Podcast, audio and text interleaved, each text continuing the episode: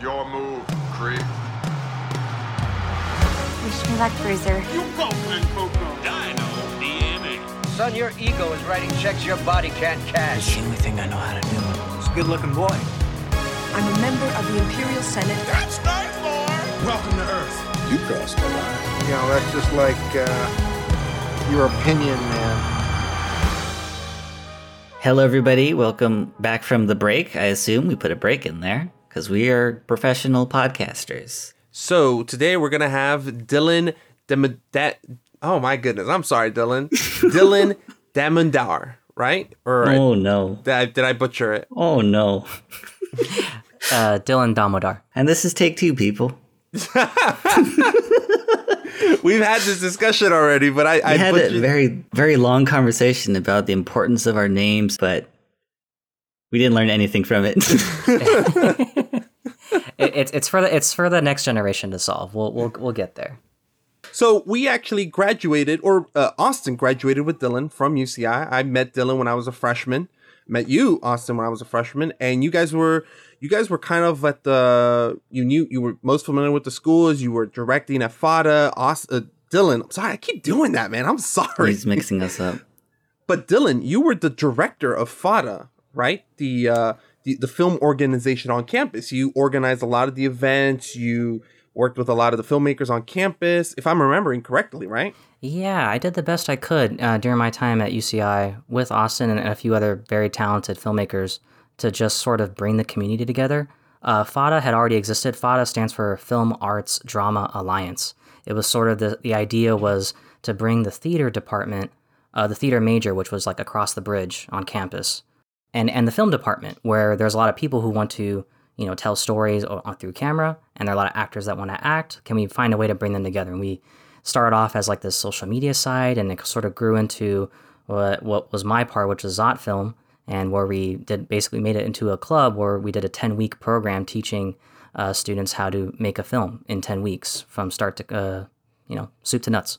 And uh, it worked out really well and that kind of allowed me to meet you george and a whole bunch of other uh, great filmmakers it was it was a wonderful time hmm Oh man, that you you guys set it up so well. I learned so much in that first quarter of of, and I was uh, I was the sound guy. I was I was a boom operator. But even then, I just you learned so much about the process, and it was super like, oh my god, it's here's a club full of filmmakers, and we could talk about movies. And every time we finished the shoot day, we were just like sit around and like, oh, okay, well, what did you think of this movie? Oh, I think I think that one was dumb, and it was really fun. And you guys set up a really cool environment on campus where it was like really accessible, but also like kind of nerdy, which was awesome. Yeah, thanks, man. Yeah, Austin, I think you. I mean, you both were there for that first Zot film meeting, that debut, where we're like, we fully expected just like you know, fifteen, maybe twenty people max, mm-hmm. and we'll make one short film, and it was like a whole lecture hall full. Yeah. Yeah, I remember that. Most of them were film students, but there were a few that weren't, and I was just like, wow, what just happened here? We got like almost hundred people, uh, and then like. Uh, another friend of ours, uh, Yudo, like we were just talking, butting heads. We're like, what do we, what should we do? And he's like, you know, I think we should break them up. Let's make multiple films. There's too many people, too many cooks in the kitchen. And like, it's a great idea. We'll just split everybody up. Um, and it worked out. It was it was really good. And we had a premiere every quarter. We did the whole red carpet thing. Oh, we were obsessed with red carpets. We really really did it big. I don't know why, but we did. I, No, I but- kept one of those as my profile picture for the longest time.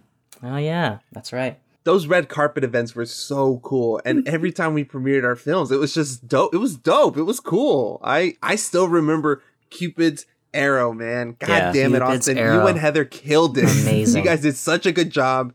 It got, and I just remember the reaction when with the twist happened. It's, It was it was a ah. lot of fun. Yeah, I it was so much. I, that's yeah. For listeners out there who didn't listen to our retrograde origins episode, George and I actually met through this this club. We made a film together, and I I I gotta admit I wasn't the biggest fan of George. and since then, he's become one of my best friends. So Oh, I shouldn't have said my that. heart hurts. Oh, oh, bro, bro, I love you. No, but but we we kept we did butt heads a bit because Yeah. it was the it was the whole creative differences. You Yeah. know? You- you guys I- co-wrote it, I imagined right? it one. no, No, no, no. I wrote it with Sam, Oh, Sam, uh, and and Austin co-directed it with Heather. Right. and, And- we we were not fans of of it, and we were not fans of particularly George, but But somehow, you know, through just meetings and actually filming the thing, it really worked out. And it worked out even in the long run because when we finished the project, we, I mean, we weren't hanging out or we weren't going out or texting, but like Yeah. years later, he still remembered me. yeah, And now we have a podcast. Holy Yeah. shit. What? Damn. You play, I played the long game. it's like, damn, Dude. I didn't, I unconsciously played the long but game. You, know what I mean? You Like, made a, a film like because we did like there was another film festival the year after, like after I had graduated, and I saw your movie and I remembered. Yeah, oh, I remember Jorge Montoya. That guy was annoying. And then I saw your movie and I'm like, this is one of the best ones here. Like, I can't believe I thought that about him. I should I should go over there and say something to him, which is something Oh. I never do, never ever. But I was like, I I should do this. I'm so happy. You're tearing me apart, Austin. no, but that it really meant a lot. You know what I mean? Uh, and and look, man, this was something that started in 2011, and yeah, it didn't start out in the most ideal way. You know, it wasn't love at first sight, but damn, Dylan, with you and Judo and uh and what Heather and Austin, when what you guys really pushed that those first uh, that first year, it pay, it's still paying off because here we have you in the podcast, and you're gonna Yay. teach us so much about what's happening right now in the industry. Well, I am I am very honored to be here. I'm I'm a big fan of your guys' show, and uh, all the work you guys have done is amazing, and uh, I want to keep listening. Thank you, man. Uh, my wife and I we've watched virtually every movie uh, that you guys have covered. It makes me so happy. yeah, Thank you for being here, Dylan. Really appreciate it, man. it's it's really great. So, thank you for having me. When and well, so okay, after graduating from UCI, you've uh, you've gone on to work in the industry. Still, can you tell us a little bit of what you've done after graduation? Uh, sure. I uh, I started just in you know what most film students will do if they want to get into production is they become a PA, production assistant, working on random music videos and such. Uh, I did manage to network with some filmmakers through uh, FADA actually uh, to produce a feature film, uh, which I also edited, um, and that was a great experience. And uh, my journey into getting trying to figure out how to get that film sold and actually get it distributed uh, on you know on iTunes and Google Play and how does all that work and you know it, wa- it was a big challenge uh, for an independent you know just a person just a few people trying to sell the movie to a larger community and industry uh, my journey to figuring out how all that worked in distribution uh, paved way for me getting an internship at an independent company uh, called freestyle and uh, it turned into a job and a, and a great career for me uh, working in uh, operations uh, for film distribution So, to someone who doesn't know anything about the film industry, how what what is distribution? So there's there's uh, production where people get together, they, they they agree on a script, and they will get a camera and and ta- actors and all this stuff and make the film.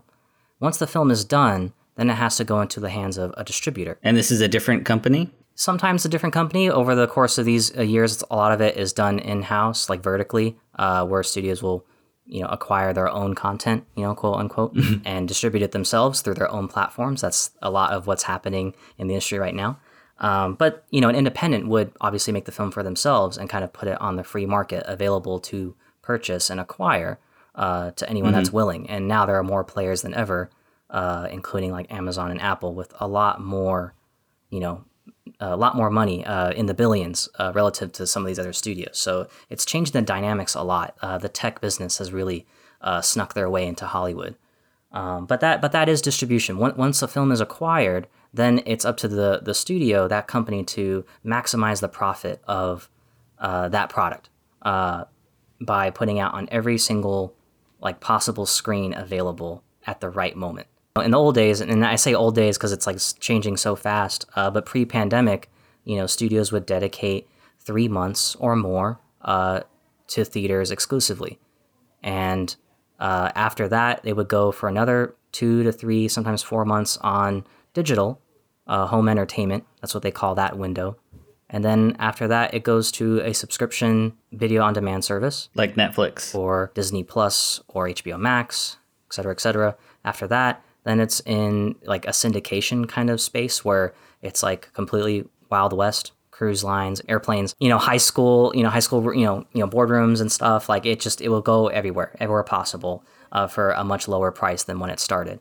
Um, and all, all this to, to maximize profit for the film. They, they call it a waterfall in a profit and loss sheet for the title. Every subsequent window, uh, when, uh, portion of time where the film is making revenue on a certain platform is a percentage of the theatrical revenue. No film has ever made more on digital than they did on theatrical, typically. Well, it's- Unless it mean, failed it's- theatrically and then kind of made its way back through a cult following. So Like the Rocky Horror Picture Show or The Room, stuff like that. the movies you cover, yes, yeah. Oh, yeah, Little, Little Shop of Horrors too, right? I mean, there, there, that actually so many. I- I- It's a, it's a mistake to say that that no movie. I'm saying that uh, the original plan, the, Yeah. the the best case scenario for any distributor when they look at it is they're okay. We're going to put on theaters and make this amount of money, and then a percentage of that will go to all these, or a percentage of that number will be what we can expect for all the other windows. or it's typically that a, a typical movie release in theaters will make most of its money in the in the box office in theater in the theater release window correct Yeah, I, I, it depends on the on the title, of course. You know, late, lately uh, the exhibition industry, which is like the third uh, uh, sector of the all of the Hollywood, where you know that's the AMC theaters and Regal, Cinemark, where like you know they've kind of put all their all their chips on on Avengers movies, big blockbusters. You know, they haven't really figured out a way to diversify their content and make it attractive for people to come of other of the other genres uh, besides big blockbusters, which is sort of a shame. And like they just kind of wait for the studios to kind of bring them the, the content while they twiddle their thumbs and program theater. So there there need there needs to be some innovation for the exhibition industry for sure. How has the pandemic affected uh, distribution and exhibition?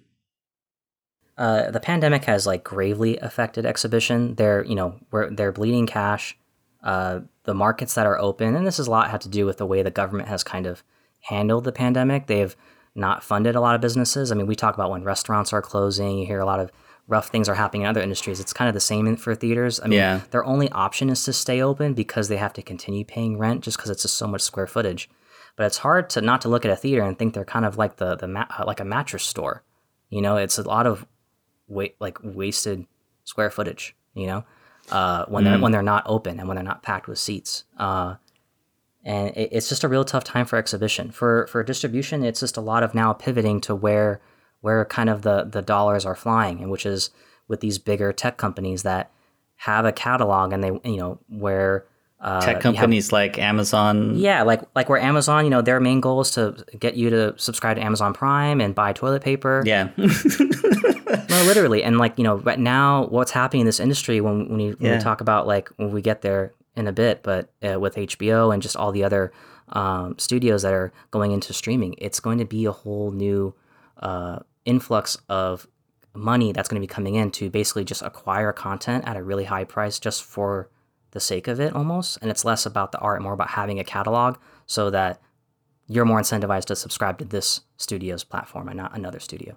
when Netflix first started, it was definitely a here you could watch these movies and television shows, but with House of Cards, that's when it launched. Like that's I feel you could see the light bulb turn with Netflix. It's like okay, we need to create content because these lights, these shows are coming in and out. We can't always rely on people staying with us if this stuff is leaving. Because you know, Friends, The Office, for example. So they've really been building their own catalog, and it's gotten to the point where now you need to have Netflix because of their original content. Yeah, and like And the people- the Stranger Things, like that really, really, really took off. Like that's so Witcher. popular. The Witcher. More people watched The Witcher than The Mandalorian that year, right? Yeah. Well, it the The Witcher beat out Mandalorian. Now Mandalorian's like the most one of the most Yeah. watched shows, and Like, back- it's I mean, in in, in fairness, uh, it, it's it's interesting. I just want to make the point that like you, we technically don't know for fact which one was watched more because we're relying on information that's completely opaque directly from the studio. Netflix considers uh, a, a view as like potentially like thirty seconds to two minutes of of one episode, and that considers a view for the whole series. What? Uh, it could be the same for Mandalorian. The metrics are are so loose and uh, Screen Engine, you know, they're like a tracking, like data analytics company. We're familiar They're they're relying on as much data as they can, but they're not really getting the real behind the curtain factor here when it comes to making a real call on what's more popular. It's really like the iTunes Well, it- top 10 charts, and then the Netflix's top 10, the Disney's top 10, and then the numbers that they decide to put out. Well, we were talking about in the last episode, we were talking about box office, and regardless of you know, with the box office earnings, it's like here is an actual number tied to how a film performed, and for years, decades, uh, almost uh, close to a century, probably people have been focusing on that, and that is the metric. But now with streaming services, who the fuck knows? Because now you're saying that a 30 seconds that watching the beginning of Stranger Things up until the intro probably counts as a view. What counts as what counts anymore? There's no actual dollar amount to it. Yeah, I mean, it, it could it could be a little bit longer. Please don't misunderstand, but I, ju- I just I just making the point that it's not like they're actually watching the full thing nor to count it as a view. Like whereas opposed to a movie ticket, you know, like you could return the ticket, but then that gets takes away from the gross like immediately. We see that data in real time, so uh, that's not You see that something data in real time? uh, by the hour. Yeah, there's a company that does that um, sort of real time tracking of the box office gross to every theater. Covers mostly the big three. I'm sorry, the big three. That's uh, AMC theaters, Regal theaters, and Cinemark. But for for the streaming services, like there's no one company that knows uh, Netflix has this many views at this time and Disney Plus has this many views for this at this time. There's nothing like that for for streaming, right? There's nothing like that that that's that's verifiable that the that can be cross referenced. You know what I mean? Like it's really up to just the studio. So like like you know how many people have listened and download to, download your podcast, right? Like that's not something Well, that we can Per platform, like we can't we can't challenge that you know? We it's like trump we can't we can't challenge the vote if like that's what it is. I mean you, with box office the theatrical box office gross. I mean the the national association of theater owners is like this uh company that rallied all the independent theaters to prevent a scenario where the studios would acquire all the theater chains and sort of kind of create this monopolistic Is that vertical integration? Vertical I think is integration, the- yeah. That's the vocabulary word. exactly it, and that's isn't that illegal too? there, there was a you know a whole order uh, i want to say it was in the 50s 40s Mm-hmm. um, where studios were basically forcing theaters to take on like a collection of films like a really good one and then and uh, like their ones that didn't turn out so well in order to program and just basically putting theater owners in a very tough position uh, when it comes to programming their their content for their cinemas.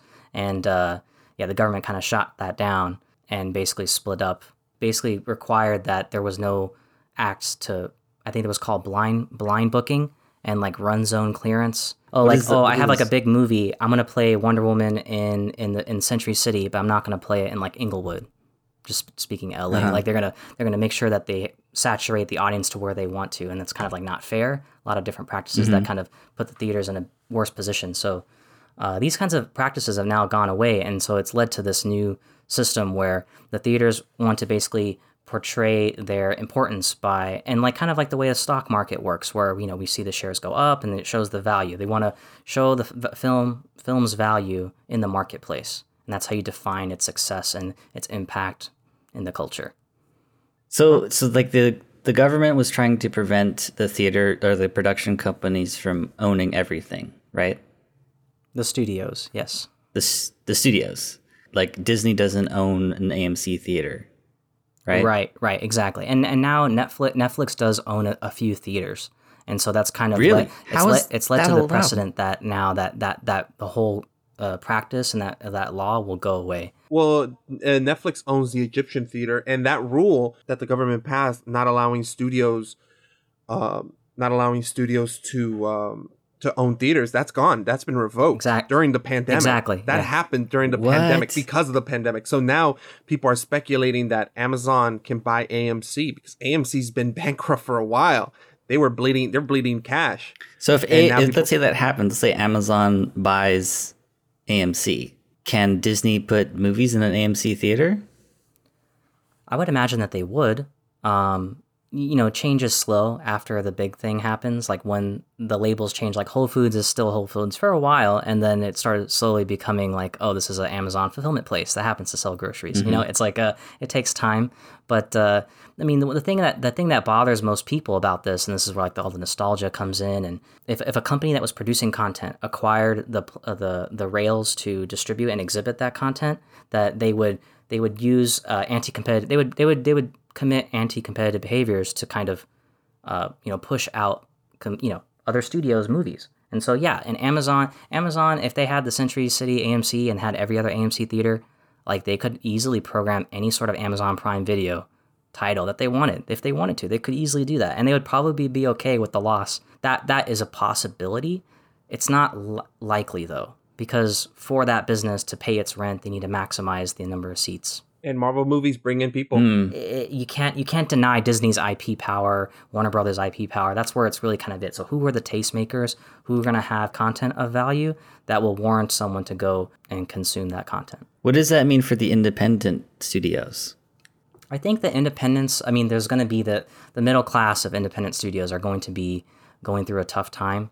Uh, in some ways, I would say that That's not good. it, from in, in some ways they'll be like okay they're gonna coast by a little bit if they can if they can you know keep the lights on i have to say when it comes to their staff So if they, let's say I'm the Amazon and I own AMC and an A24 Studios movie wants to get on my screen, I could like price gouge them until they would fold and I could acquire them and all their content. Wouldn't that be in my best interest as Amazon? i mean i i think it, i think it would that absolutely That's seems like horrible. I, it is That's horrible, And, and, horrible. uh, when I mean the independents, I mean I would include A24 in that. I mean they uh, they're not they're not independent in terms of like quality. Like they're definitely like the best in terms of like I love taste. those movies so they're, they're, the- they much. have the best movies, but they're also they don't really have their own streaming service. They're not they're not Disney. They're not like Amazon or Apple. So what they do is they have the advantage of taking their very high quality films and literally shopping them around. Who's the highest bidder? Netflix, Apple. uh, We just the dance of all the other bigger players out there, uh, and and and they will get a good value, and that's how they'll keep profit. And that happens all the time right now, actively, even before the pandemic. Uh, HBO Max is is also licensing content uh, from uh, you know that from my company we've sold a couple things to HBO. It, it, it's it's uh, Nice. it- we've sold to Netflix. We've sold to you know there's like output deals where you kind of take you know film is the only art form that has all these like weird windowing structures to maximize profit at every point in its in the lifetime of that product. But you said that it's no, it was normally 90 to 120 days theatrical uh, that that a movie is in the theater. But because of the pandemic, because of because of Universal's uh, mini spat with AMC early on in the in 2020, that's been reduced to 17, 17 days. Why 17 days? 17 days i mean I, in my experience for every film that my company's released theatrically uh, i would say about 90% of our revenue uh, gross revenue is was was in the first three weeks uh, that's been very consistent regardless of screen screen count regardless of screen count it, it's always been about 90% received within the first 15 days that three three play weeks so i mean I can see why they picked 17 just to give it that extra little buffer. Um, I think the only mistake with Universal is that they they made the threshold or the mistake on AMC's part when this deal is that the threshold to allow for the 17 day window is I think like well over 40 million. It's it's a big number, a number that a lot of movies don't really hit in their first three weeks, uh, which is kind of a shame. Which just allows Universal a lot of wide uh, breadth of availability to maximize their profit while the film is kind of on its downturn in the marketing spend. 'Cause that's what it all comes down to. Is we studios prefer day and date because we only have to market the film once, and then it's everywhere and it's consumer friendly, and anyone that wouldn't have bothered to go to the theater, whether it had been open or not, uh, gets a chance to see it through their own service, and they get that money directly. It sounds like the studios with streaming services are gonna be okay. I, I would say so. Yeah. I mean, HBO Max is is you know they they have they have a lot of content. The thing about HBO Max I worry about is that they're just they're owned by AT and T, which is like a telecom company. And they have more priority over selling their telecommunication devices Hundred than percent, and that, that that's like the core of this deal is that they decide to p- take all their movies, which movies aren't that big for streaming services relative to to series. You know, you kind of need the the long form content to drive a monthly subscription. I watch a movie for a mm-hmm. weekend, I unsubscribe, and then I can wait another month, and we'll see if they're worth it. You know, some people do that. What about like studios like A24 that don't have their own streaming service? Like what's it going what's the future going to look like for them? Yeah, A twenty four and then other independent distributors are in an interesting place. I would include Sony in that because they don't really have their own subscription VOD. They're Really? pretty big. They got Spider Man. You know, they got uh, They have Crackle, right? oh, they have Crackle. That's true. Um, I don't think they're gonna invest in that as like a big thing. I wouldn't expect them to. uh, they have PlayStation, and they tried it with PlayStation, uh, but I think they shut oh that yeah, down. didn't they shut down? Yeah, they shut it Oh, down. man. I thought it was a good idea. People liked it for their linear TV service. Uh, but anyway, the, the, the these this cross section of distributors that don't have their own streaming services, basically all their IP, all their future productions that they're going to be selling and distributing themselves, they kind of now are now shopping the film like they would an independent filmmaker trying to sell it originally to other platforms and seeing who will take the highest bid. Uh, even with James Bond, uh, it was going to come out before Christmas uh, because they were shopping it around to Netflix and Apple, and I think the, the offers were upwards of six hundred million, and and they I read that as well. and they turned it down. Wait, so can you explain that again? Like 600 someone the theaters paid 600 million? No, no, no, no. for- The- No, no, no, no. no. MGM wanted to sell uh, No Time to Die for 600 million. They were willing to release it on Netflix, Hulu, whoever was willing to pay 600 million for that Uh-huh. film. Uh, but that that didn't happen. Uh, I'm not I'm not too sure why it didn't. I mean, maybe maybe theater maybe streaming services thought the uh, thought the way Dylan explained. Maybe there's just not enough uh, demand for movies being that big to spend that much on a movie because it might it's gonna drive people to that streaming service when it comes out, but is it really gonna keep people around? Mm. Yeah, I mean, Probably li- not. Yeah, like licensing content is is such a big part of the industry, and just the shifting of hands of all this random content. Like even like Harry Potter, the series is not on HBO Max. Can you believe that? Like, because it's like trapped What? in some random syndicated window. I don't even know what service. It could be Starz or Encore. It's on I. Peacock, I think. Where is it?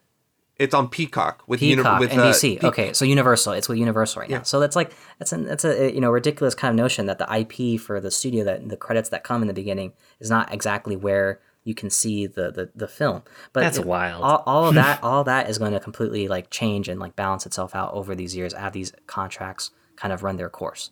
Um, it's it's just going to be a major. I think I think when it comes to the, the the James Bond offer that got turned down, it's it, it's that it's that idea of how long is the value of a licensed film for your streaming service? That's one movie. Like how what is the relevance and cultural impact that you get for that amount of money?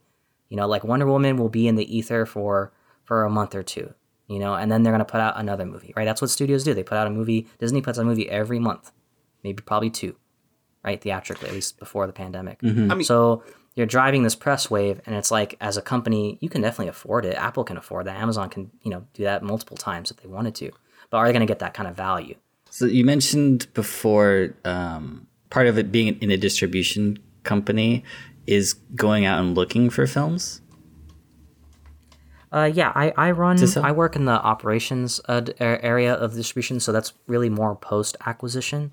So we have a team of folks that will go to the festivals and uh, essentially, you know, keep their ear to the ground where filmmakers are basically trying to sell their film and and take offers and and, and weigh the profitability and the ROI, return on investment, you know, potential for a film. So it's like a whole thing that that that happens in the space, and then once the film is acquired, then then I kind of come in and figure out the best plan to release it and uh, execute. And since the pandemic happened, like these festivals have changed, right? Like they don't, they're not held in a physical place. Yeah, they're not held in a physical place, which is the the I think the the hardest thing about it. Um, from what I hear is you know the when like at Sundance there would be this you know cafe that's kind of like a you know a normal cafe the rest of the year, but for the time of the festival is like this major hub where a lot of not just famous but you know important people in Hollywood are walking around and, and are able to take conversations organically, and it's a major uh, networking kind of tool uh, for you know that's that's kind of democratized. Like if you can show up, then then you're there and you can have a, a you can have your voice heard and your idea pitched. And maybe have your project move forward. Right, and and and if you didn't have a project, then you're working to get one like optioned or green lit for production, and then or finally sold and screened. Now it's just a lot of emails and conference calls, Zooms, uh, where you can squeeze them in for people to pitch their film, and then they you get a link and password, and you know, and and and, and, and you see how that work looks on your laptop screen. I mean, it's it's a totally Oh, different man. world. The way that we screen movies now for, for acquisition is totally different. We uh, we had a screening room, uh, like a real one with a with a DCP projector. DCP that's a Mm-hmm. digital cinema package. It's like a digital version of a film reel that that I think in the f- in the film side by side they talk about that. yeah It- that's it's right. the thing that replaced the reels. the delivery system of cinema is going to change. And that's that's almost kind of more exciting in a way for me, besides the actual cameras. Because the very ancient system of putting a can of film on a truck, driving into a city, unloading it, that's being replaced. The old way of having to ship giant film cans around is very, very expensive. So the business realized that there was a tremendous possible savings in digital delivery and digital projection. In the last two years, we've, uh, we've installed 10,000 digital projectors into cinemas. The conversion is taking place globally. We're probably 50% or more there, and the rest of the conversions will happen very quickly. They produce gorgeous pictures, and you had a steady building of a wave. That's why we're going to be up to 100,000 digital screens by 2015. Uh, it's funny the the, the distribution distributors still pay uh, essentially a fake fee that when they talk when they when they talk about the film and and and that portion when they cover uh, the conversion from digital cinema, all those projectors across the world, and Cameron was like, "Oh, there's going to be this major like uh, by the next few years when the over the film was made, like oh, there's going to be you know hundred thousand screens, auditoriums are all digital."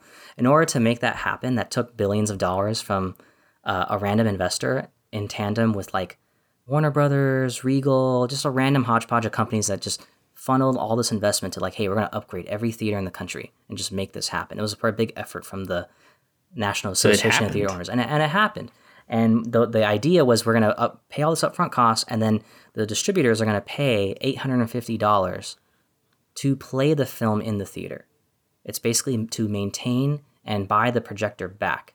They're kind of putting that that that cost on the studios. What? And that still exists today. It was supposed to expire at the end of this year, but because of the pandemic, there's been no theatrical activity, Oh. and so they're kind of rolling over into 21, and we don't know when it's going to end. Wait, so so their studios are still paying the uh, theaters? They pay a company that's associated with the theaters, but it's not the theaters directly. Mhm. It's exclusively these these uh, lending capital investor finance companies that have have already paid for digital projectors and maintenance. And so the cost for shipping film reels back in the old days was roughly uh, like a thousand dollars because it's just so heavy, and you're driving it by truck to every city. It's it was insane. So n- and like now we use FedEx and UPS, and we just clone hard drives. So it's a lot cheaper to do Mhm. that. It's almost negligible, relatively speaking. But in order to fund the maintenance of the projectors, the theaters couldn't pay for it, and so the the investment people do. So they kind of off put that cost back onto the distributors, and the distributors pay.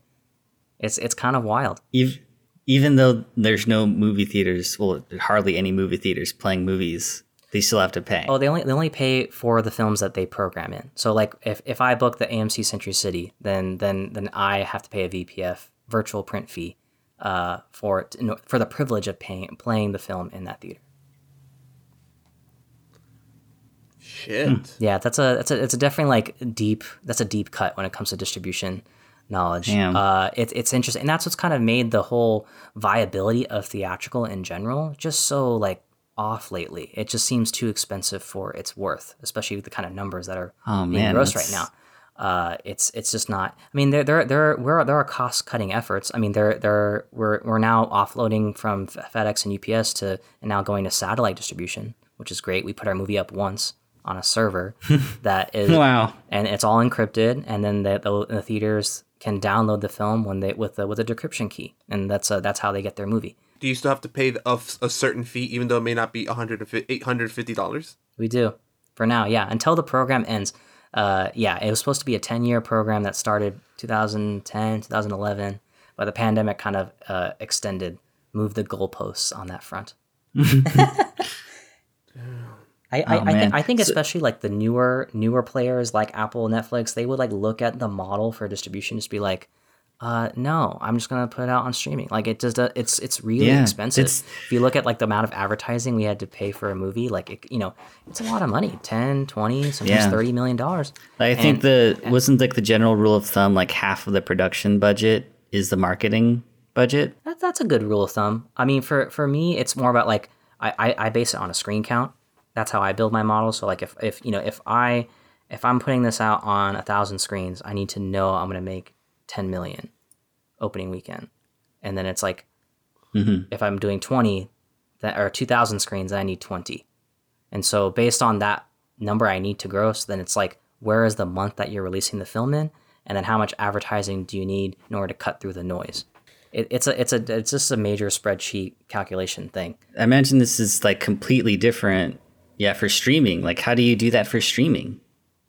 How do you market streaming? I mean, it's definitely the hardest for films that have already kind of been done. I think that's what HBO struggled with the most, and all their filmmakers kind of went all this hoo ha protest for protest. you know their right to have right right to have their you know their box office bumps. You know, and only a couple of them got it, and you could just kind of you can you can hear the, the the wires being sent or the checks being signed when when you know Patty Jenkins tweets like, "Hey, my film's on HBO Max. Isn't this great?" You know. Oh yeah, it was Like- it was confirmed that her and the cast got like ten million each. Well, yeah, yeah. That that could, So that could have what been that could have been the, the maximum amount of their of their box office bump or the minimum. I, we have no clue. We'll never so when know. you say box off box office bump, you mean like the cast and crew they make a certain amount of money based off of the initial theatrical release? Oh you know, It always depends on the contract with the with the court, like that creative. So like the the the lead actress, the director, or you know, it's usually just those people. The writers, of course, too. Like they have a Mhm. deal for X amount of dollars to, you know, give away their product. You know, the writers for the script, director to do this Right. job, right? And then, and then based on a certain theatrical box office gross, after fifty million, you're gonna get two million as a bonus or whatever. Oh, so you're getting a bonus based off the performance at the box office. Yeah, after a certain threshold, then they're going to get another box office bump. That's what we call it.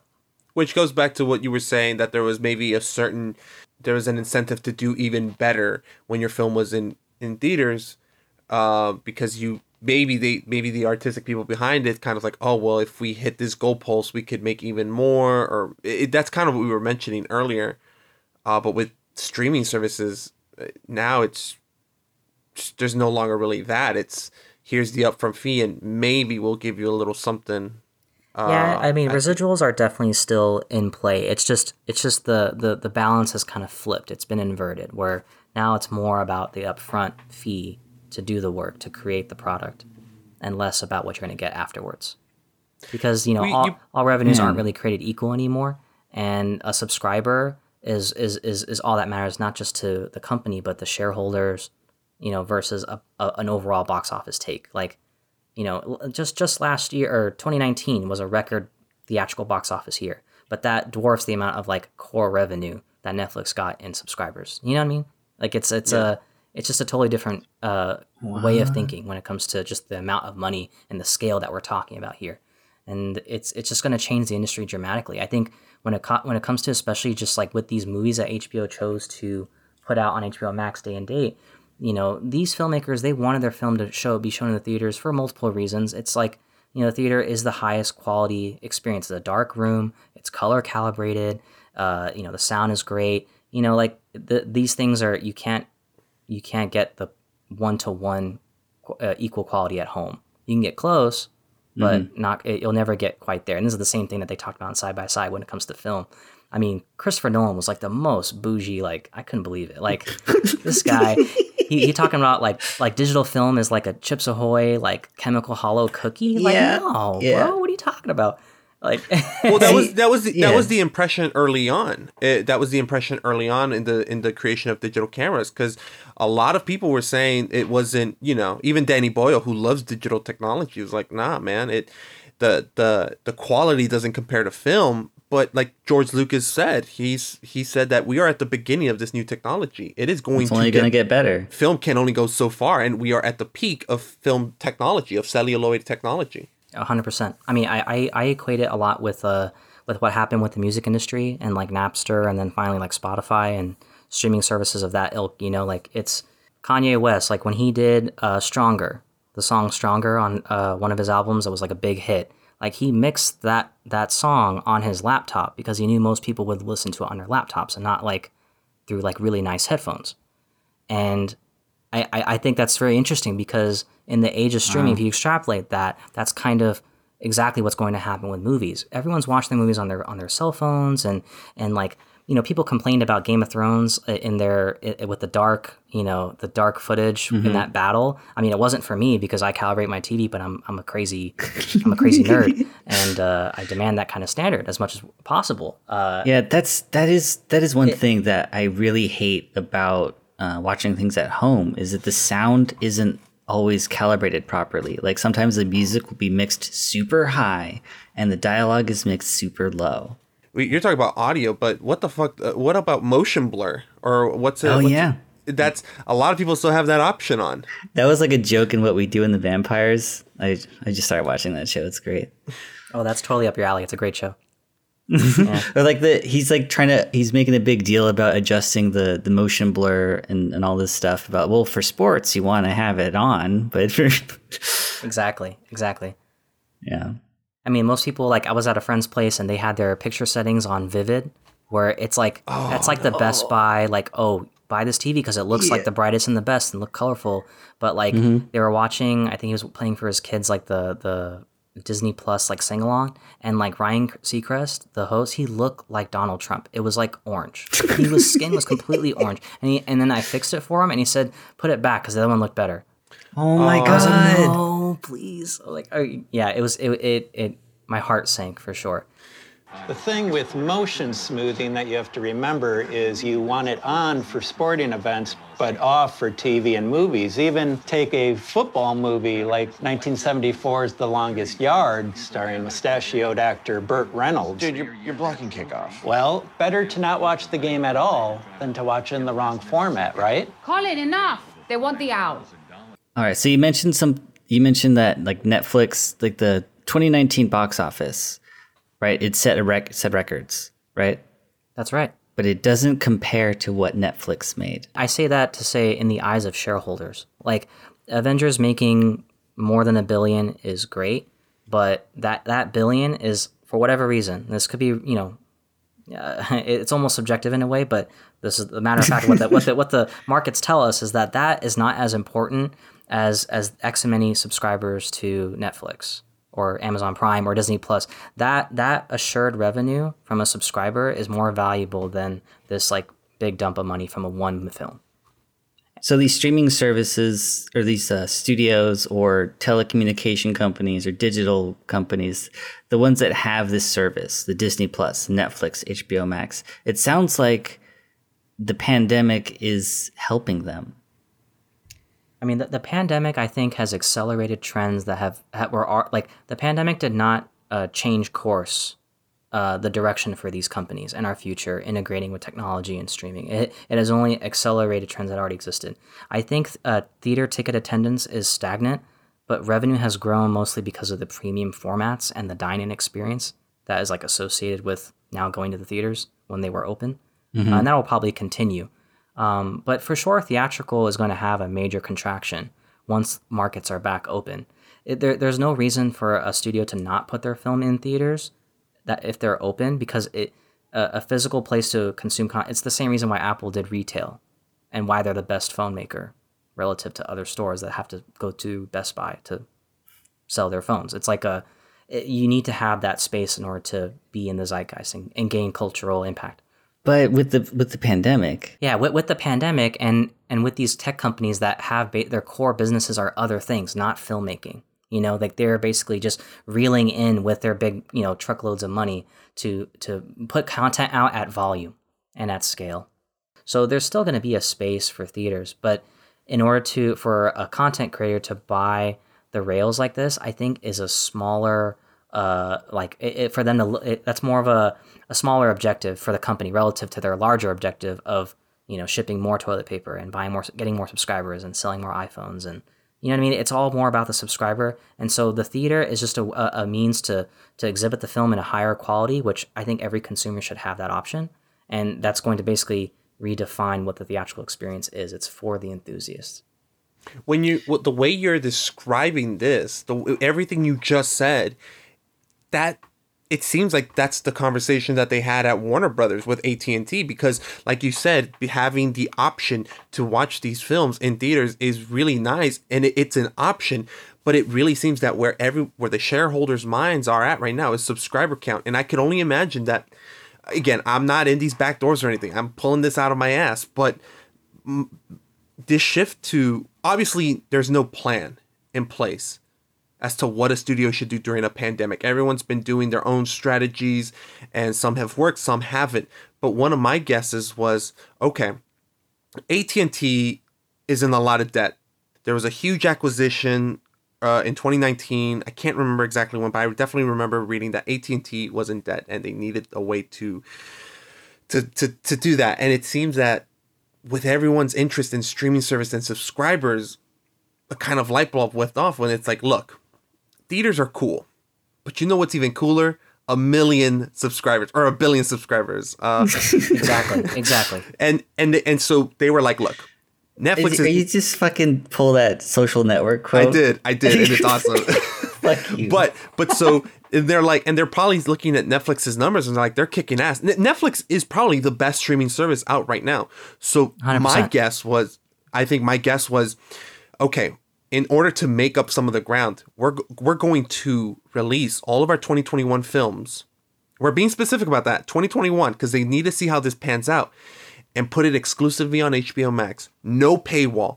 Uh, same day, and you get these full length feature films for uh, basically uh, almost for free or with your subscription. And in my head, they were like, maybe are we to lose money? Potentially. But I think in the number of subscribers that we're going to get and keep them, because again, is it's hard to justify paying 600 million for No Time to Die. But releasing all of your films, that that's a higher that gives you a, a bigger incentive to stay with the streaming service.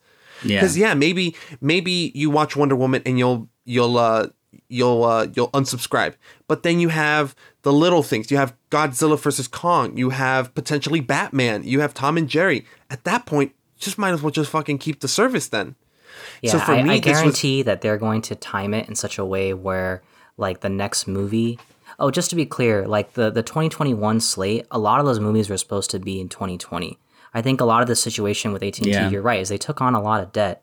Um, and, but they also took on more debt to put on HBO Max. They rebrand the service. It's a major investment in server space and whatever hard cost to put up a streaming service. It's a big deal with all their catalog that's available to them. I don't legally. think the price went up either. Right. Yeah. Like for HBO. And uh, so, like these movies, you know, if they're just sitting and they're not making profit, then they're they're essentially losing them more money because they probably got the money to produce those films also on borrowed money. So it's it's just rolling credit Mm, that they're right. paying interest on. And so, like you said, the light bulb went off, and everything pointed to them to just put it on uh, HBO Max and put it without an extra price because that way, uh, you know, we don't have to they don't have to worry about anything except for the subscriber count, which is what the only goal that they needed. A telecom company, I don't even think there was a conversation. I think it was AT and T just telling one of the brothers like, "Here, this you're gonna do this. Okay, bye. You know, I'll, I'll be I'll, I'll see you on next Which- call, yeah, and- uh, next meeting." And I, right, I've, so- I've gone on record to say I'm not a fan of the big deal, but it makes sense. I mean, you get to Mhm. It's you a get gangster to, move, yeah.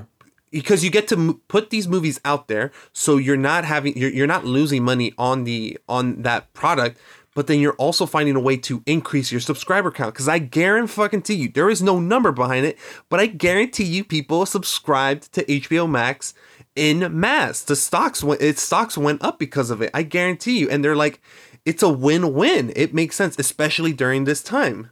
Oh yeah, and I'm positive that they're going to like uh, put out the next movie after Wonder Woman in just the right date. That's right after the 30 days. So you have to subscribe to the second month, you know, in order to get it and keep it. That makes they sense. schedule the movie every month. They're gonna they're gonna time it very delicately so that Mhm. they keep their subscribers going. They can't get cancel and then resubscribe. All right, so I want to. We talked about this with Chris before, um, but being someone who's like really interested in film, the theater experience is something special to you, right? Oh, absolutely. Why do you prefer watching movies on the, this big screen rather than watching them at home? I think I think it's a lot about um, respect for like the creative hard work that goes into making a movie. What you know when you when you when you have a background that understands how much work it takes to watch a film or to make a film, you you want to uh, see it in the the best form possible, the form that that that the filmmakers intended it to be exhibited, to be seen. And uh, I mean, Christopher Nolan har- harped on a lot, but every, virtually every filmmaker would prefer uh, their film be seen in a theater because those projectors are color calibrated, the sound is perfect, the room is dark. The the three those are the three variables that are never correct in ho- at the home as far as I've seen, except for my own TV downstairs. Like the that is the only place I've seen that actually you did that calibrated. But I, because- but I put in that that time to make it work, and that's such a rare Yeah. rare case. And actually, I mean, to to Apple's credit, their their their their phone displays are very well calibrated. Um, so that that might be a better place depending on who you ask. But it's it, the theatrical experience is the best place to see a movie, and I think to see anything that's audio visual, which is kind of why we were talking about before. I think there's an opportunity here to show a lot of things besides ninety minute to two and a half hour films. Well, it's funny that you said uh, audio visual because I mean you're talking about ex- uh, expanding just just uh, on, on you because you said there could be more than just 90 minute to two hour film. I mean Hamilton was supposed to come out in theaters this year, 2021. Disney had a release for it, you know, uh, and that obviously didn't happen because of the pandemic. But I mean, it launched on uh, Disney Plus to rave reviews and everyone loved it. It really starts bringing the question because Austin mentioned fandom events too. There is a lot of room for exhibit exhibitors to really expand their catalogs outside of just studio films and just taking in whatever they need. Um, I think that's really interesting that it keeps coming up to that. There's it seems like there's going to be a reinvention of the theater experience. And in a way, this pandemic is it screwed theaters, but it kind of forces theaters also to improve what they have because I love the theater experience. I'm with you. I think it's the best way to watch a movie, but there are moments where it kind of gets on your fucking skin. It gets under your skin. Yeah. Uh, for example, the light bulb might be off, or the the the, Mhm. the background where the film is projected on isn't totally clean, and People walking in. People, people, well, not even walking in, but just fucking crying babies. We've talked about that. Oh, yeah, the people on their phones too. there are films that I've hated, not even because of the film, but because of the shitty experience, you know? And it it kind of this whole pandemic, it seems like theaters have to like kind of step up their game because it feels like they've been a little dormant for a while. It's like, well, you know, we could always rely on Disney for that Avenger money, but now it's like now it's like shit. uh, We're we got to pick up our own game. Now we have to keep this shit clean. We have to keep it. We have to keep it up and running even better than before, which excites me. It's just a shame. I'm a little disappointed that it took a pandemic for them to realize it. You know, instead of the quality of that experience speaking for itself.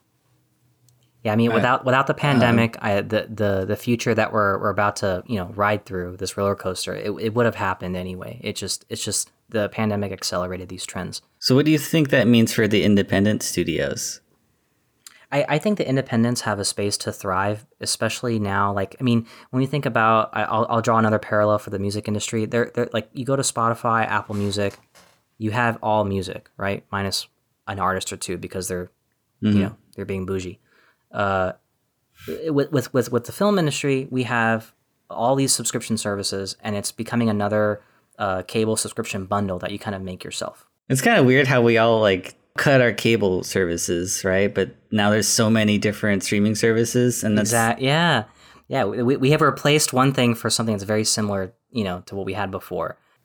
And for the independent studios uh, that don't have a streaming service, you're you're you're they're in a place where they can basically, if they have good content, they will have it. It's a very attractive product for any of those platforms to want to bid for, and that's kind of happens every day. But for a subscription service, the genres are wide open. The uh, you know, if if you if you have like you know a lot of diversity in your cast, that means for Netflix that you might appeal more in a different country uh, beyond just the United States. So every sort of product has has a as a has like a um, a profitability like number, like a metric that you could like gauge, like okay, I think it's worth this much, and every price will kind of be met. And I think what's happening with this industry, with the with the glut of streaming services that need content, that need the catalog, because uh, like you know when Office changes hands, there could be a shift in subscribers, but how do you keep them? How do you get them to stay? Is you need to funnel new content monthly, quarterly, all the time of all genres to keep everyone interested. That's why they got the creator of the of the Office, Greg Daniels, to make the Space Force with Steve Carell, because Netflix knew that The Office is cool, but we need our own catalog. That's what it seems. That's what it seems like. Everyone is all these streaming services are fighting for. It's that catalog. That's why they're willing to spend. They're willing to spend a lot of money on the Scorsese film because maybe in the long term, it might not help them. But it's it's it's one of those things that in ten years down the line, Netflix can say, "Hey, you want to watch The Irishman? Like you want to see Scorsese's final films? You could watch them here." and you could also watch Alfonso's films, and you can watch David Fincher's films on here. David Fincher signed a, an exclusivity deal with Netflix. He's not making films for these giant studios anymore. He's he's making them for Netflix, and maybe in the short term, it might not be worth six hundred million, like No Time to Die, but in ten years, when ca- when uh, streaming services resemble cable subscriptions, uh, it's gonna matter it's gonna definitely matter, and that's why I think Netflix is superior because it got the, a huge head start on uh, on HBO Max and on Apple Plus, Apple or Apple TV. Because yeah, what the fuck is on Apple TV? Yeah, so what's happening is like movies are becoming just a feature in these larger big tech platforms as a means to keep you paying money monthly. The the films are not just for themselves anymore, and it's like even like uh, as you said, George, when it comes to like Fincher exclusively Netflix, like Fincher had that brand before. I, I I mean it's it's much harder for someone to build a brand on Netflix core like that's like starting fresh on there because in a week or two another movie's going to come out and that's going to be like front and center and then it's just going to be lost in the sea of content with no way to organize Flavor of it. the week. Yeah, where Well, where, oh where are my the God, tastemakers? You know? I I'm so happy that you said that because there are so many films on. This was one of my concerns when HBO Max was announced. I wasn't a fan of it because I people were like, "Well, why why do you feel that way?" Well, because for the longest time, these AAA premium films, these blockbuster films, were had their place. They were in movie theaters, and granted, independent films got pushed to streaming services, which is cool because hey, may, potentially there could be more eyes on this film, and now you don't have to pay fifteen dollars for this weird experimental film about a a jazz drummer or about uh, about a, a a black man in, a black kid in Florida. Uh, discovering that he's gay, you don't have to pay.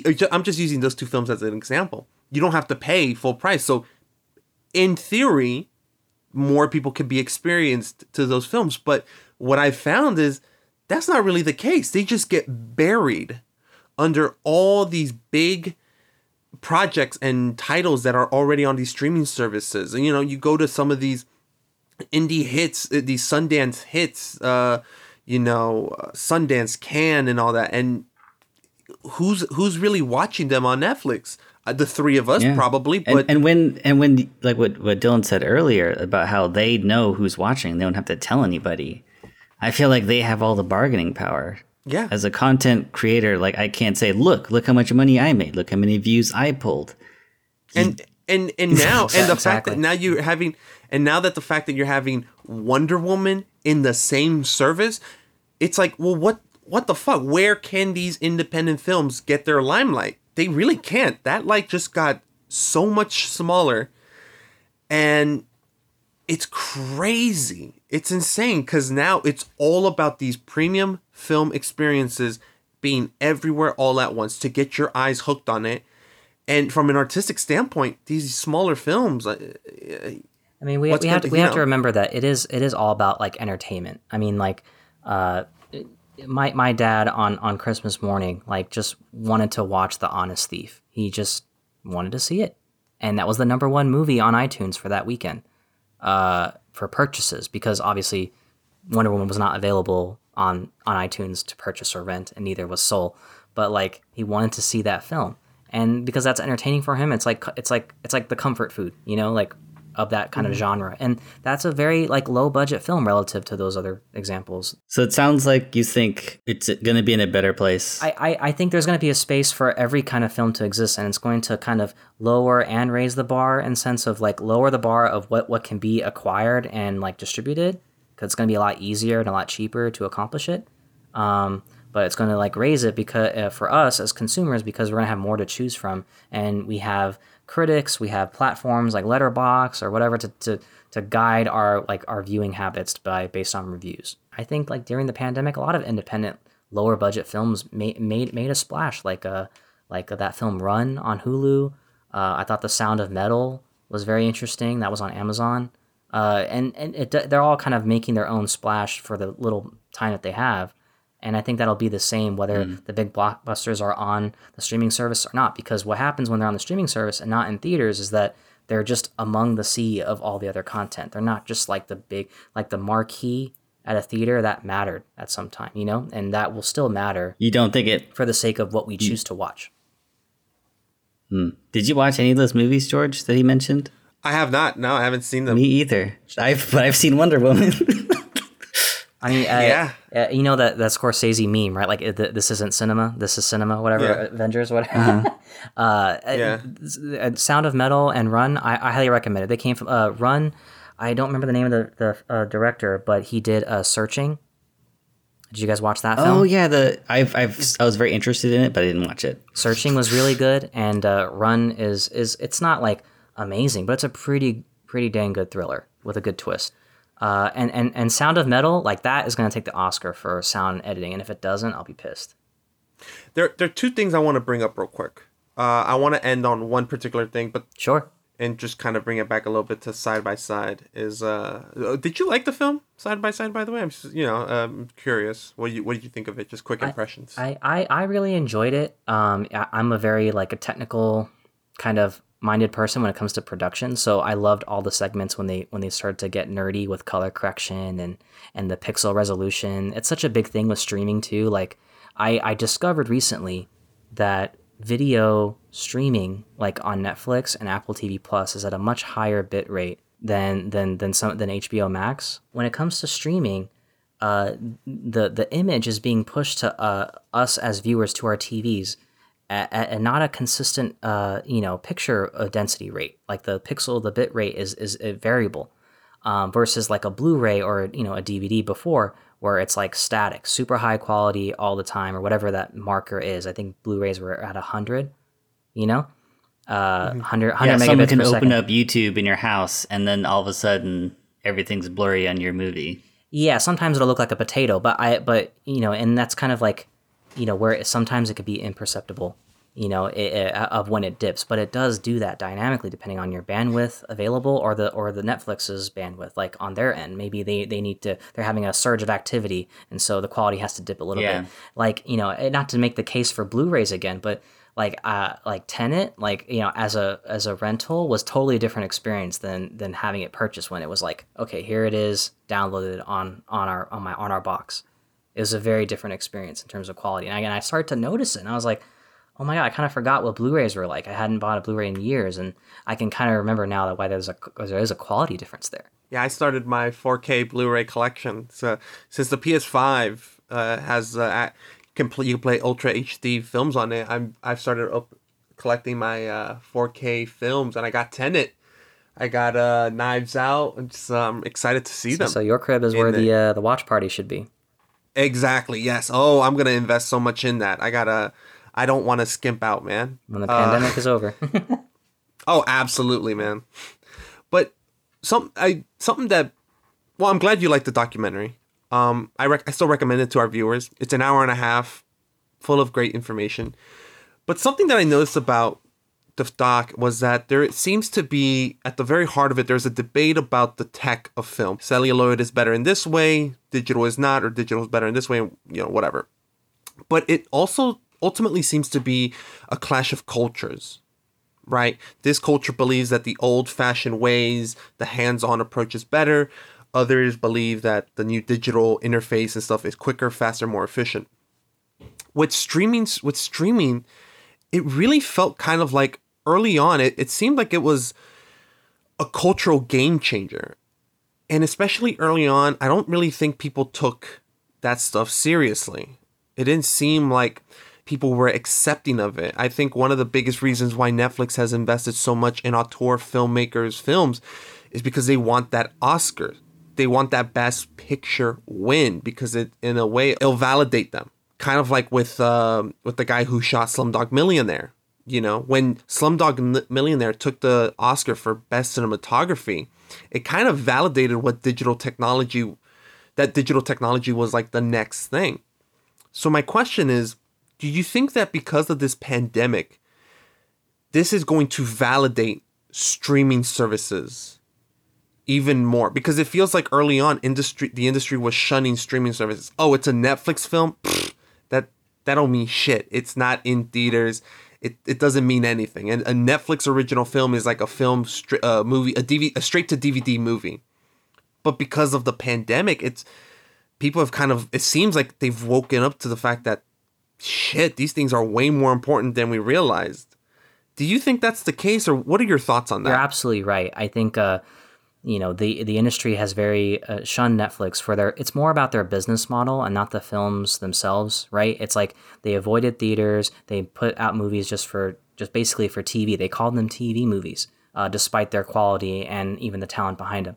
Uh, and that's kind of why I think they weren't getting as many votes as they should have. Uh, the pandemic has now basically forced a situation where every film is now in this space, in the same uh, caliber of release, um, because the best movies that made to theaters were not necessarily the highest quality pictures for the year. And I think this year's Oscars is going to be completely like uh, upside down.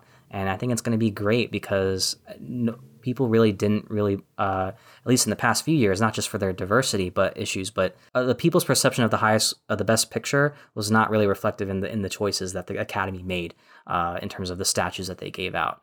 So it's you know, except for Parasite. Parasite is uh, awesome, definitely the best picture of the year. But like, it, it kind of feels like it's always like a political move with the Academy, and uh, streaming has definitely justified its existence and then some. Just just on the fact that it's definitely the most consumer friendly way to watch a film, and and we can't fight that. That's that's that's the way natural course of things. That's the same thing that happened with the music industry. It's what happened to the book industry.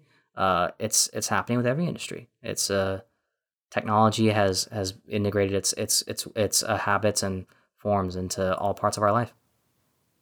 Seems like technology, like the film industry, was built on the back of te- of technological discovery and achievement. You know, because, and it seems that that it, it was like that a hundred years ago, but now it almost seems like, in a way, technology is almost people see it as. Uh, the coming end, the apocalypse of cinema. Cinemas are dead, or cinema is this. It's that's kind of echoed in the doc. People are like, "That's not cinema," or "Yeah, back then we used to do it this way, and it was richer." Yeah, there, there's also something that's unique to films, aside from the book uh, book writing industry and the music making industry. Like you can listen to a song on your headphones. Like you've been able to do that since the '80s, right? like to get a Walkman, listen to a song on your walk. That's been a part of the music listening culture. But for films, like the the ability to watch Apocalypse Now on your phone as you're walking around, like that changes the the experience of watching a movie way more drastically than it changes the experience of listening to music.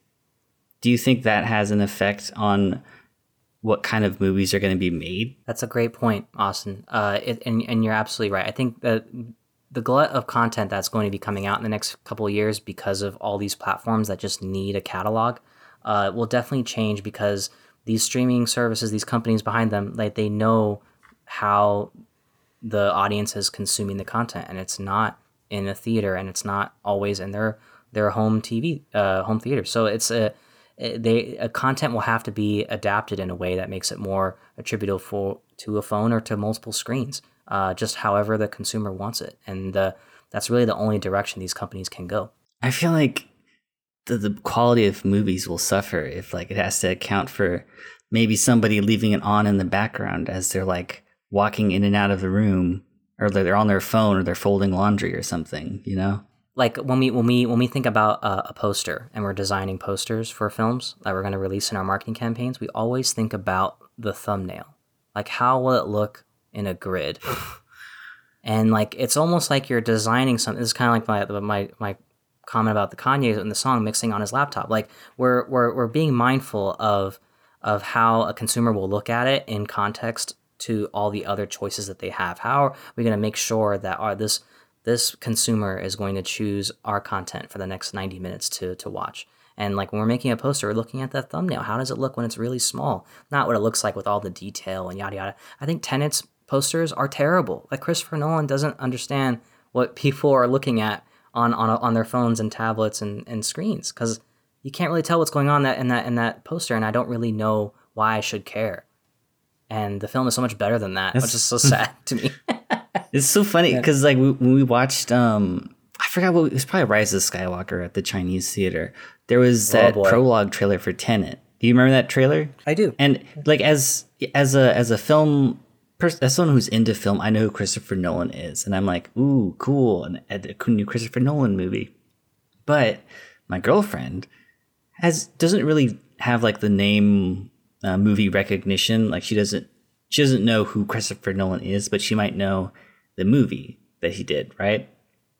So when during that whole prologue and after it showed Tenet, directed by Christopher Nolan, she was like, "Who the fuck is that? What the fuck was that trailer?" He's I, I feel like he's not willing to make his stuff more accessible to people who aren't like film snobs or maybe not film snobs, but like people like us. Hundred percent, and I and I'm a fan. I, I love I love all of his films, and that's uh it's just something that, that that bothers me, and it really came across in this film, uh, side by side. Like when he every time he's shown, he's just making a really snarky comment about like immature technology, and he has no foresight to to realize that this is a like this is truly the future, and he's really kind of stuck behind.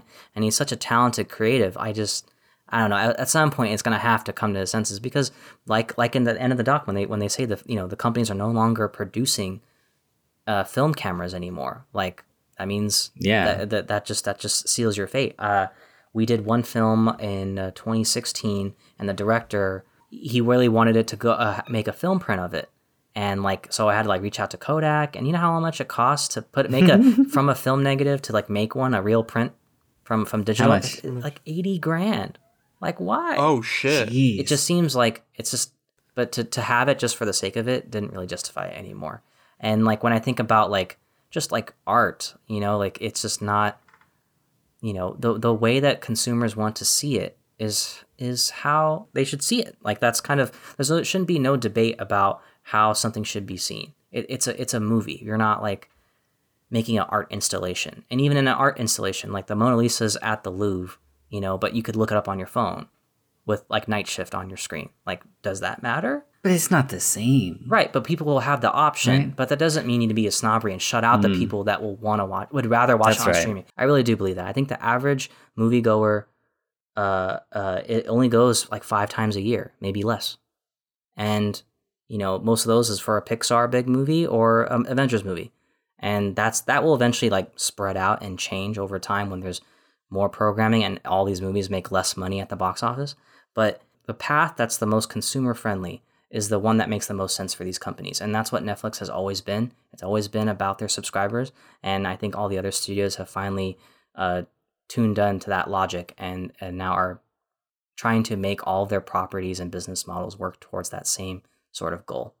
Damn, well said, man. For reals. I think uh, I think uh, uh, Robert Rodriguez in in Side by Side was my favorite quote. He said, uh, like Mhm. like editing on computers is not like he would he poo pooed like oh saying editing on computers or film is not film editing like that's the technology.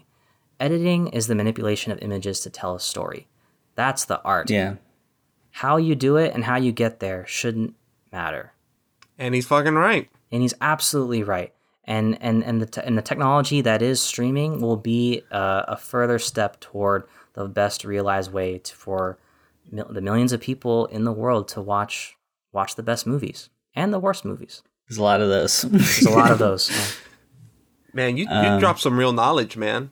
For this whole Yeah. podcast, it's just I, you've been you've been educating me. You're kind of making me take a step back from kind of where I. This whole episode is just being kind of you know because my initial look at the HBO Max deal is how could they, taking a step back. It's kind of and listening to both you and Chris is kind of like, well, shit, man. I, uh, you know, I could I have to reflect a little bit.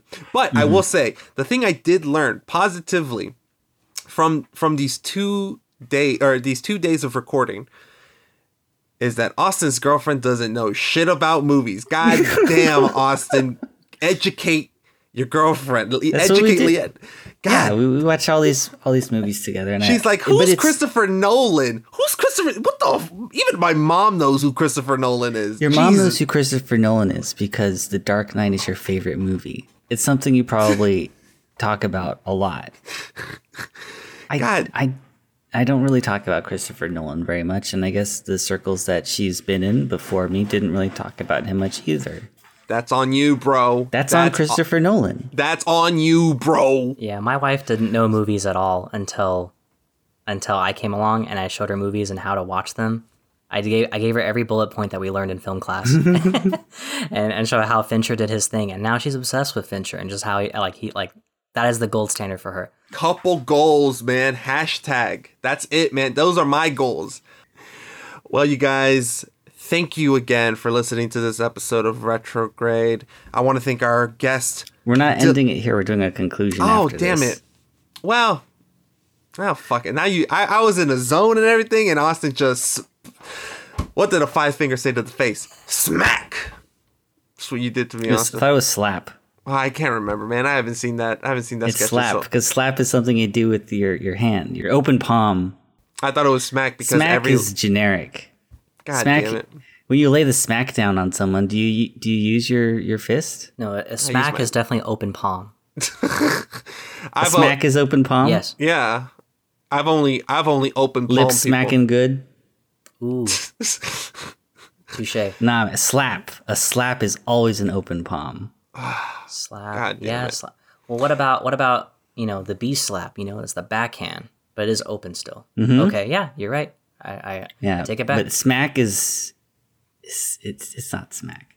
I'm gonna look up the. I'm gonna look up the fucking You sketch go ahead. I, I go need ahead. to- Be wrong twice. Thank you again, Dylan, for coming on the show and educating us. Thank you so much for having me. This was a this was great. I had a great time. Thanks, man.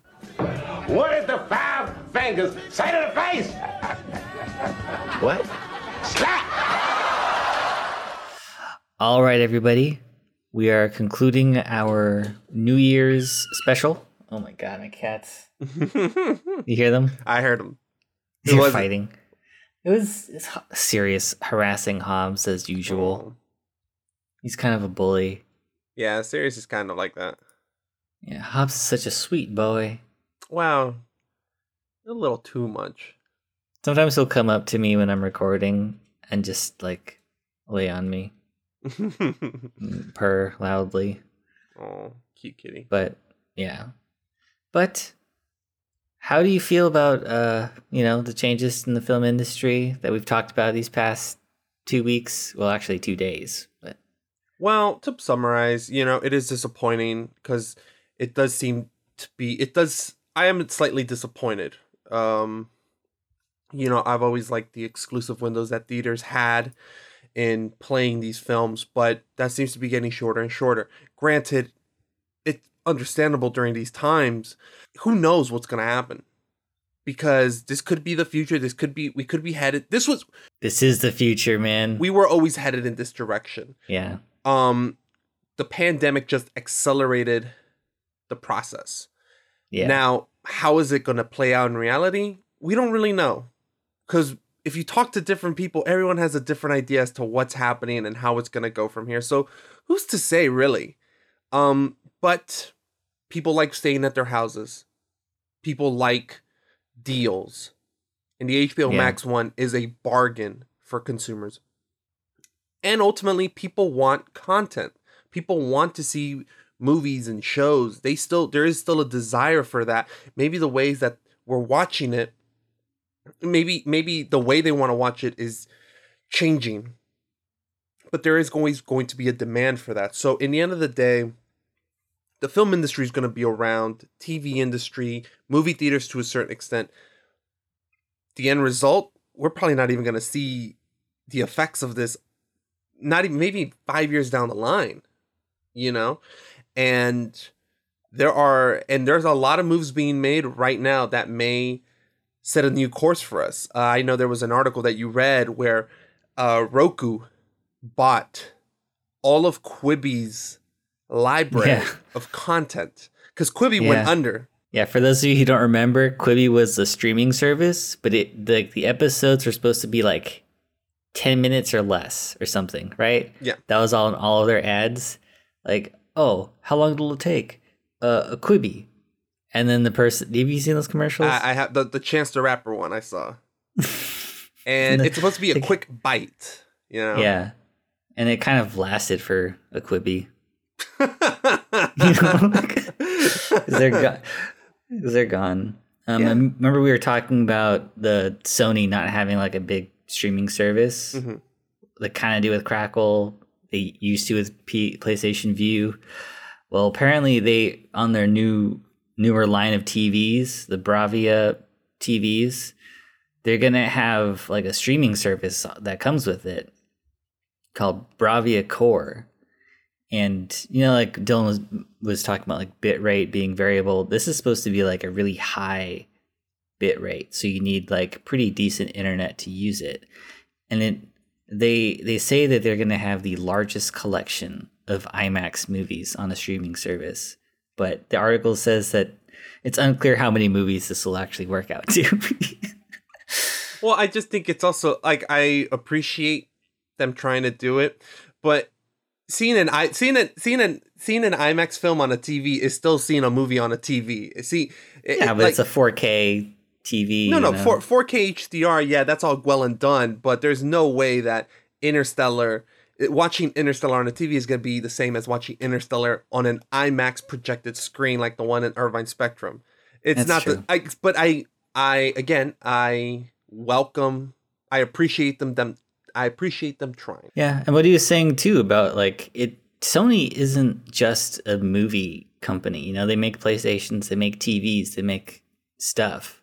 So maybe this is a you know movies, this collection of movies, this uh, catalog of movies will encourage you to buy Sony TV. Hey, you know? it's hey, it's totally something to consider. I mean, uh, you know, I, I need a TV in my house re- regardless of quarantine, pandemic or not. So this Yeah. is a this is a nice cherry on top. And there's one other thing that that Dylan sent me, like after we finished recording, or maybe I sent it. I don't know. It was exchanged in the group chat. Um, how Netflix is now releasing a movie every week. Yeah, for 52 weeks. And I thought it was really funny how it was like Gal Gadot on Well, the it was Gal Gadot, Ryan Reynolds, and The Rock. Yeah. In the trailer pushing that out. And it, it i mean it goes back to what we were saying. It's there's that desire for content and that library of original content. Because in the end of the day who knows what who knows what netflix is going to look like five years down the line ten years down the line they may not actually even need to license movies and stuff. They they they might have so much that like we don't have to pay these studios fees.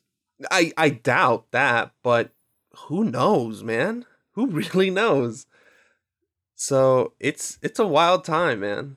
And it's changing changing all like within weeks after we talked like these these things were just announced Yeah. you know between like christmas day and january 16th yeah. Like, and part of me is slightly disappointed but i'm also slightly excited because you know we have still yet to see the future game of thrones breaking bads that will come out of this whole exchange. You know what i mean? And you know we know who knows when this pandemic's gonna end. Vaccines are rolling out but in the meantime you know things are crazy out there. So getting movies directly to your tv eh, shit man i love it too you know uh i like Yeah. it uh even though i'm butthurt about movie theaters i still like watching shit Mm. so I think that the the main thing about a theater, and I think this is this might be like a a general thing, but the main thing that I love about the the movie theater the most is it's like the one place where all you're focused on is the one thing. You know what I mean? Yeah, man. I uh I've had so many days where uh you know, I just wasn't feeling right. Um, you know, relationships that fell through and being in a movie theater, it's just kind of like encapsulates all your focus. Your Yeah. focus is on the screen and you're not really thinking about when you get out and all the anxieties and day-to-day conflicts that you have to deal with or resentments, regrets, uh failures, breakups, grades, you know, it's um you're just focused on a movie and if it's a good movie, then it's almost like it turns your day around. Yeah. And it almost feels like you just get your second wind. hmm And I think you can have that experience at home, but you just have to like be willing to just let that be the thing that you focus on. You know, at home it's so easy to, you know, pause the movie and then check your phone or go cook something and then resume it like nothing happened. But you know, you, for a moment you you took yourself out of that experience, and I think that that kind of hurts the overall experience that is watching a movie. Yeah. And I mean, and you're absolutely right. We've talked at length about a lot of movies that we've seen at home that we never saw in theaters that we still love. Children of Men. I know one that you and I will agree on is Speed Racer. I've never seen Speed Racer in a movie theater. Oh, actually, I did see. It. Oh, you, you sorry, you did see it. I Mhm. just remembered. but still like when i watched it um i, I watched it again uh with leanna when we recorded the episode and it was the first time she had ever seen it and like we, we were both like in the movie you know what i mean we weren't like on our phones and, and pausing it and like going to do stuff is just you're just watching it you know And that's what good filmmaking does. It absorbs Yeah. you in, regardless if you're watching it on an IMAX screen, on a TV, or on your phone. A good film brings you in it, it absorbs you. That's why people fell in love with The Mandalorian. I mean, regardless of what you think of the last three Star Wars films, where where you stand, people haven't been this hyped about Star Wars in a long time. And The Mandalorian is being sent directly to TVs and TV monitors all across the country, and Yeah. people are falling in love all again with Star Wars. And that that was on a TV. With with Speed Racer, I I never saw that in theaters. Um, and I still love that film. But you can't. Part of me can't help but wonder, like, what would have been like to have seen that movie in theaters? You know what I mean? Like that first time seeing it in theaters, and I just I can't remember. It to me, it's kind of like just it's like a what if? What could have happened? Yeah. It- you know what i mean? And i feel like Yeah. I've, i you know it's you you- it's like it's like what if i had gone up to that girl and said something you know? Or what if i had like what if i had said no to that person? Yeah. And i you know what i mean? Yeah. like just what if? And i can't help but wonder like man what it what would have been like to have seen speed racer in theaters? Because i i love the movie. I know i would have loved it and Yeah. I mean, because Speed Racer isn't a popular film, I may never get the chance to see it. So there's, it's kind of leaving me hanging a little bit, but I could still Yeah. enjoy it. Yeah, you can still you can still enjoy it. It just I don't know. I think you know it doesn't matter if movie movies change. What matters is if we let movies change us. Oh, you corny motherfucker. That's the line from but Speed Racer. that is the line from you, son of a bit. That's, that's a good job though. I think you, I think you, you, that's it. That's, That's the that- show. That is the that is the thesis for these last two episodes. Literally, what Austin just said is the entire thesis. If you took anything from what we've talked about in these last two episodes in uh in these hours, it's that. And uh I want to hang that on my wall. I want to put that on a banner. That should be our our our uh, new podcast art somewhere, maybe. I really like that. I really like how you brought it back. You brought it full circle. Yeah, because I remember you dropped a quote somewhere earlier. I think it was a social network. I'm like, Yeah. oh, I'm gonna get him back. And then I thought of it, and I've been sitting on it for weeks. Ah. all right, you know, man, I thought you were being all clever in the moment and shit. Now you're saying that you thought I'm sorry. of man. I thought I'm of the sorry. social network on the spot. no, but but you're right though. But you're absolutely right. And I mean, look at the shows that have affected people so much. Mandalorian, The Boys, Queen's Gambit. People people people want this stuff and they're willing to bring it into their lives regardless of how we see it. So, I think what you said is the perfect ending to this New Year's special episode. Thank you, Austin. That's a good quote, man. I like Thanks. that. I'm I'm happy I was able to record that and put it on the internet. Uh, I'm I'm glad you did, man. I'm glad you said it. All All right, right. so thank you guys again for listening to this episode. We're now we're actually gonna get back to our regularly scheduled program. Uh, we actually so our next film that we're going to release is actually Munich. We're gonna be releasing Munich on the 31st of January. That was supposed to come out in December, but you know these uh the Christmas episode and the New Year's ones Yeah. we decided to do those. But the next one is Munich. Afterwards is Blues Brothers. Uh, that would be on the 14th, Valentine's Day. on Oh. Valentine's Day. And then it's, it's not Valentine's Day related at all, but No. it's it's a good it's a good episode. We So- have our our uh, second guest, Brandon, one of Our the third hosts- guest. He's our second guest. Oh, well, okay. For a, for a film for a film episode, he is our second guest. Tech, Yeah. he is technically our fourth guest, though. I mean, And- yeah, I guess. Yeah. But in terms of like us recording, like he's technically our second guest. Yeah. But So that's yeah. and he brings a lot of insight into Blues Brothers. And One of his honest, favorite movies. yeah, and honestly, Blues Brothers is one of my favorite episodes um, that we've recorded. Loved, loved it. We also have Willy Wonka, the original one, followed afterwards. And then we have a few more movies after that. But the one that Austin and I are going to be recording pretty soon is Planet of the Apes. Yeah, the old I think sixty eight with Charlton Heston. Yep. Which we haven't seen yet. And I think that you gave me a, a quiz or something at the beginning of the recording, and I have held my word. I have not looked up the movie series, so we'll see if I can remember them uh, at the end by the end of the episode. Hell no, you won't. I don't even remember them, and I was looking at the damn list. and then we we are also bringing back Dylan and Chris.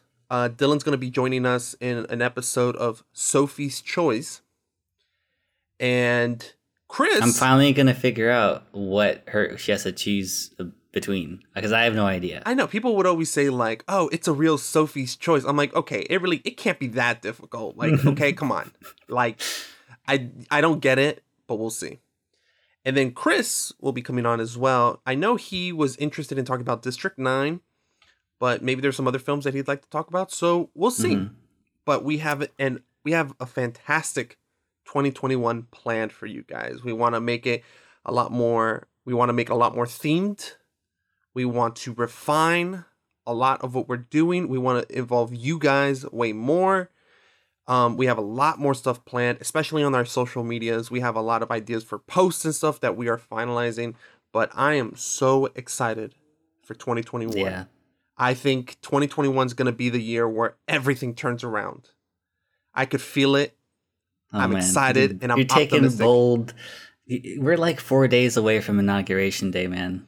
This- we we are in the season we are in the season finale but i could i i could feel it i feel i'm optimistic that things are going to look right. better for a lot of us so on that note thank you austin well, thank you, George or Jorge.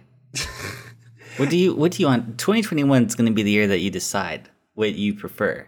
oh no i'm i'm never going to decide i'm always going to let people i let the people decide you guys call me what you want as long as look man jorge george georgie porgy giorgio hey whore that counts too oh no. you guys call me what you want. All I all I need to know is that you are talking to me, right? Because if you're like, "Hey, yo, Henry," I'm not gonna respond to that. What the fuck you get? Where'd you, where the fuck you get Henry from? No. Awesome. Well, thank you very much, guys, and we'll see you on the next one. Yep. You for you can follow us on our social medias that we were talking about uh, on Twitter at retrograde one word underscore pod retrograde underscore pod. Also on Instagram retrograde underscore pod, and we have a Facebook group called like retrograde podcast or something. I uh, I'm very slow with updating. I apologize, but we're there. So if you like like what you're hearing, feel free to follow us. Let us know that you like the show, what movies you might want to listen to.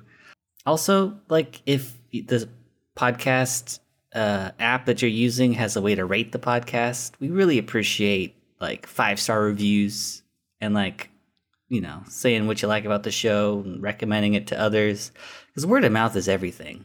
You know. I could I could live with a four and a half. I don't no, you gotta set the bar high, dude. Uh, I, I'm I'm fine with four and a half. Or are Four. you fine with mediocrity? Oh, four four is a solid one. Four is like a, a you know it's like a B. I've always been a B student. Yeah, but uh, getting five stars doesn't cost them anything extra. Mm, I don't know. We have a perfect five star rating right now. We do. Why would you want? We do on on Apple Podcasts. We have Oh, oh, fuck that then. Don't ruin it. Fuck you. No, give us a five star. No, I take that back. I take it back everything I said. If All you right. if you four stars, I'm gonna find you. God damn it. That's it. what you said last time. well, now I'm Well, I'm it worked, reiterating though. what I'm saying. Yeah. I will find you. Okay? Like them Liam Neeson's. I have a particular set of scales. I, I can't do his voice. I don't know what the I don't know what his voice is. All right, god damn it. All right. All right. See you on in two weeks. See you guys. Bye. Bye.